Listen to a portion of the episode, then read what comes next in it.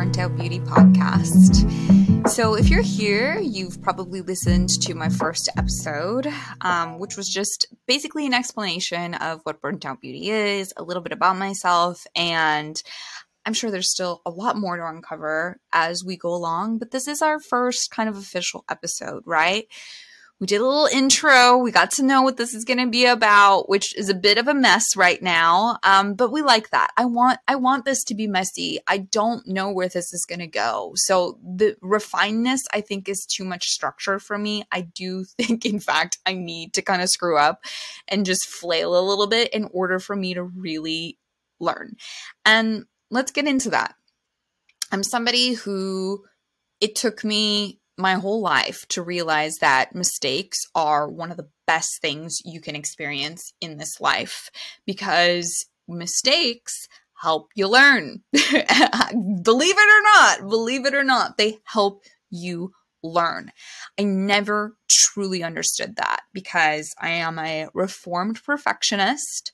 Um, no, that's a lie. That's a lie. I'm certainly not reformed. I have perfectionist tendencies still. I have people pleasing tendencies. And I have this extreme conditioning that I'm supposed to be a certain way in our society. And if I'm not that way, then oh boy, will there be trouble? Will there be some fucking trouble? I'm about to cause havoc if I don't fit a certain mold. Well, guess what? I don't. I don't fit a lot of the molds that I thought I was supposed to. And I spent so long trying to to find wh- where it is I fit in. And that involved a lot of masking, that a lot of lot of um, you know, inaccurate reading of people and trusting people that I probably shouldn't have and feeling vulnerable in spaces that weren't really serving me um, and just a lot of heartache, a lot of lessons that were difficult to learn. So, mistakes, mistakes happen, right? Now, mistakes as a whole I mean, they're very broad, right? You can make a quick mistake on a math quiz and oh, whatever, you got one point off. You're not an idiot. You will eventually learn that math problem. And in, in that case, maybe that's how you needed to learn that, you know, two plus two does equal four instead of two plus two equals eight, whatever the heck the, the error might be, right?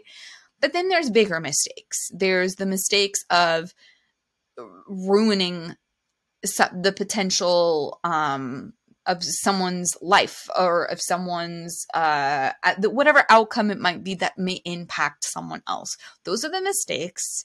Those are the potential mistakes that keep a lot of us up at night. Like, oh, but if I just didn't do this, then this person wouldn't have had to, you know, go home early and then they got in that car crash and it's all because of me. No, no, no, no, no, no. No there's a lot of decisions we make on the daily. There's so many. and when you're experiencing something like burnout, which we should probably get into a bit of a definition of, but we'll get there, right? When you're experiencing something like burnout, a mistake and the dwelling of that mistake can not only cause more of that fatigue, that burnout, those symptoms in the body that are basically telling you like you are shutting down they can be that intense. So it's valuable to understand a couple things. And I'll I'll tell you what, this is these are things that I have had to learn time and time again.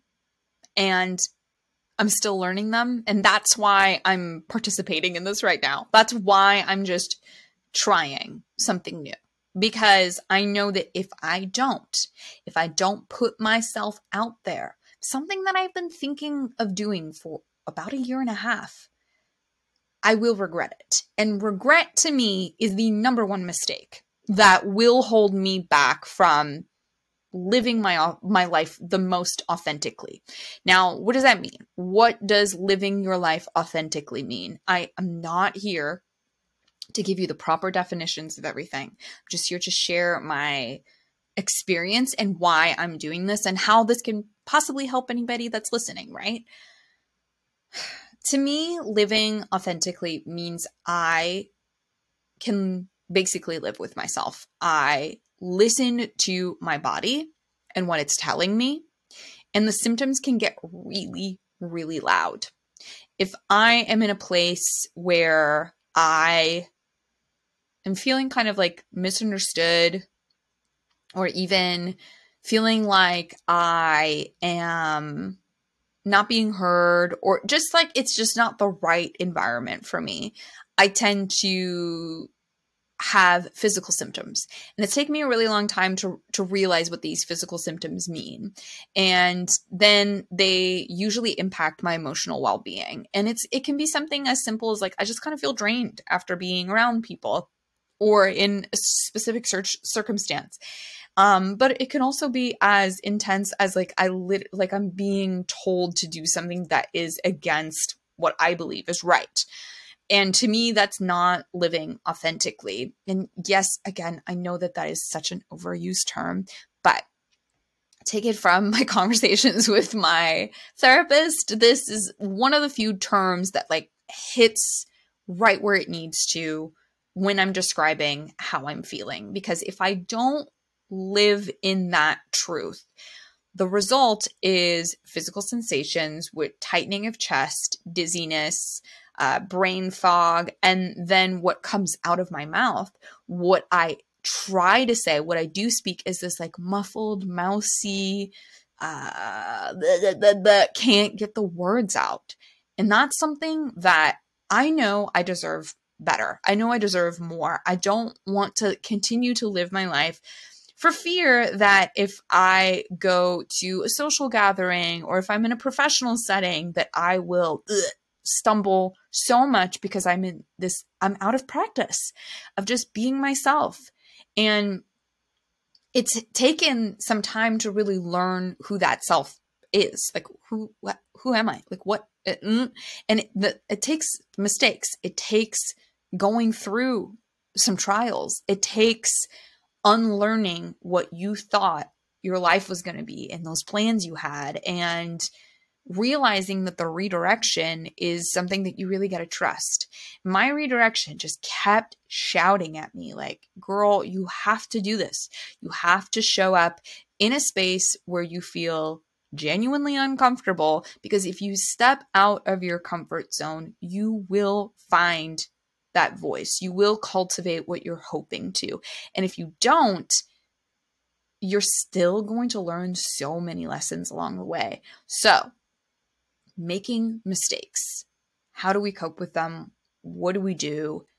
First, my personal opinion is to start listening to your body, start listening to yourself. It can be as simple as you ate some pizza and the next day your skin started to break out. Wow, okay, that is a connection there. Do you have to feel bad every single time you eat pizza if your skin breaks out? No. That feeling of attachment of how it, the result is, is you should have shame over that. No, I'm not here for that, right? But it is information. It's information that you're getting about yourself through an action that you took.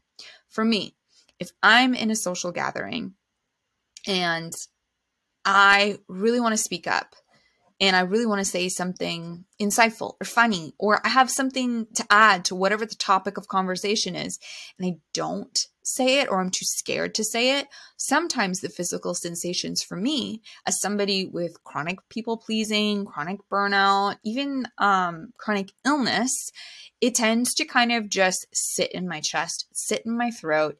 And then suddenly I can't hear anymore. I can't hear anything. I can't, like, my attention span goes to shit, essentially. So, when I am in a place where I feel like I'm burnt out, where I don't have a lot of that sort of confidence to just like, even if I say something wrong, like it's okay. I can still say it and like I can either correct myself if I if it just came out wrong or I can get corrected. Because guess what? Like maybe I need to. Maybe that's the way I'm going to learn. But when you're in this burnt out state or in, if you're in a flared state, which is my language for when you feel like your chronic illness is kind of taken over and the pain receptors are on like red. They're like, hey, everything is going to feel like shit for a little while and you are out of control of this. Ride the fucking wave. That's what a flare is. That's my personal definition. And the burnout is usually a it's a, a series of different symptoms that you may experience from not taking care of yourself. And the, I'm, I'm saying this in a non shameful way because my burnout, for example, is really not necessarily from like, oh, I just never took care of myself because I wanted to not not take care of myself. I, I, I detest myself and I'm going to let myself starve or, or not wash myself or whatever the heck it is. No, a lot of those things just kind of come up because I didn't know how or I wasn't listening to symptoms. So, something like making a mistake is a great opportunity for you to be able to identify some of those symptoms in your body, right? Now, burnout symptoms, we can go over those in a minute. But when you're in a position where you're holding yourself back because you're scared of the possibility of making a mistake and living with that mistake, listen to what your body is telling you. Okay. Now, for me, again, as an example, if I'm really feeling it, I might also flush. I might get a rash. I might get um, sweaty. Those symptoms in my body are actively communicating that my nervous system is dysregulated. It's being dysregulated. And it is essentially telling me, uh, you got to do something about this. You either have to go from this fight or flight state to your rest and digest. Maybe that means that I'm not ready. I got to go sit in a room and meditate and just rest, breathe, kind of like figure out the active ways to get myself not feeling those symptoms. But a lot of the times we get those fight or flight symptoms, those sort of like body connection and, and signals because we are not practiced enough in those situations where we can speak up or we can uh, utilize our voice or add to a conversation or feel comfortable in social settings. Now, for me, like many other people, I coped with a lot of that sort of sensation uh, th- that just uncomfortable sensation of like my chest is tightening up. I, I feel like I'm gonna say the wrong thing anyway. So I'm just gonna, I'm gonna get high. I'm gonna drink. I'm going to completely zone out and dissociate and numb myself in order to find that comfort again to be able to share. And, and yeah, I can be really fucking social if I have a drink or two, but it also can bring out some unprocessed things within me that I don't necessarily want to share either. So it's not a perfect system, right? If that's what you do to cope with how you're feeling, by all means, I am in no way a medical professional to tell you what not to do. But I will say, I I am a nutritional therapy practitioner. I've been a licensed esthetician that focuses on holistic practices for a long time. There are better things that we can do, but again, it takes exposure to those things to be able to know what they are and possibly how to find those that support for yourself.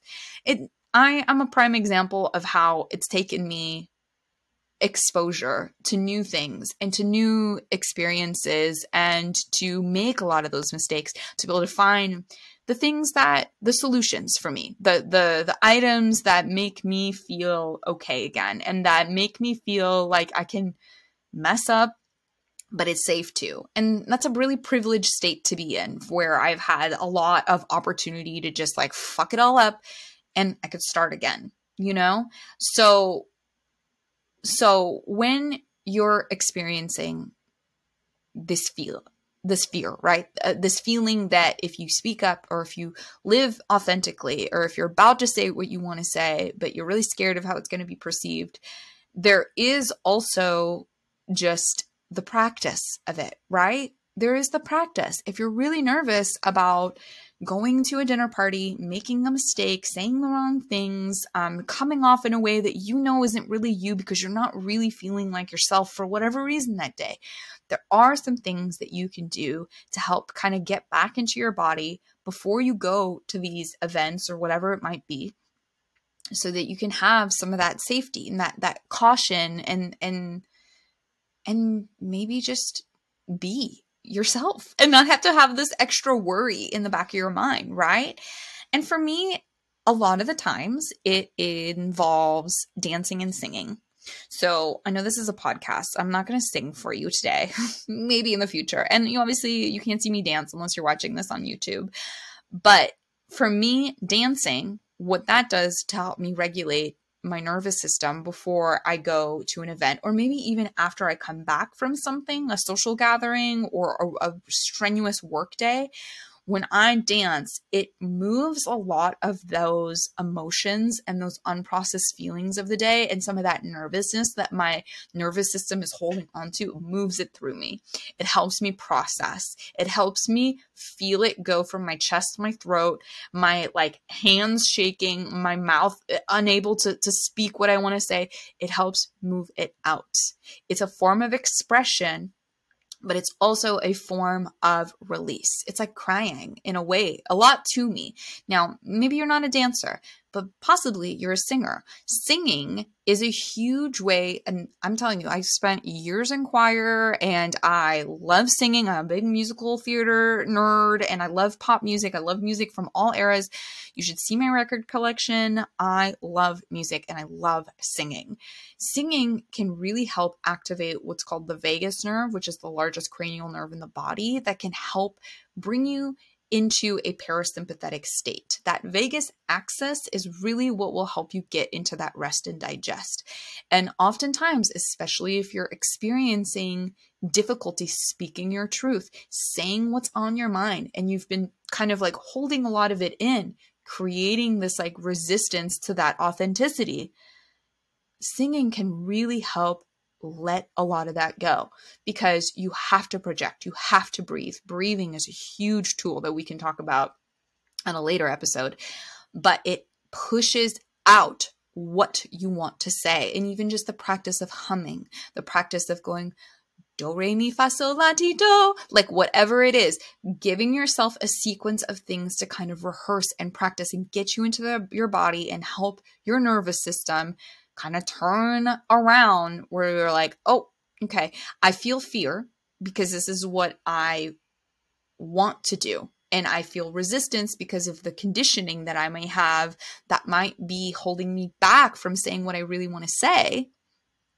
But also, too, I really need to, I, I really need to feel better in order for this to come out. So we have the awareness, like checking in with what your body is telling you and having the resources that work for you for me it's it's dancing and it's singing to help kind of really nurture my nervous system and then lastly it's the doing and the doing in and of itself i think i don't know who said this it might have been will smith which mm, I don't know how y'all feel about him still. I don't know. I don't know. I grew up with him. I love him so much, but like that slap at the 2022 Oscars, like is still like that I think that traumatized a lot of us. And I don't use that word lightly. Like, I really felt kind of this like horrible pit in my stomach feeling for weeks afterwards. I still feel it. It just was hard to watch that kind of abuse happen between two incredible, like, black men that I've idolized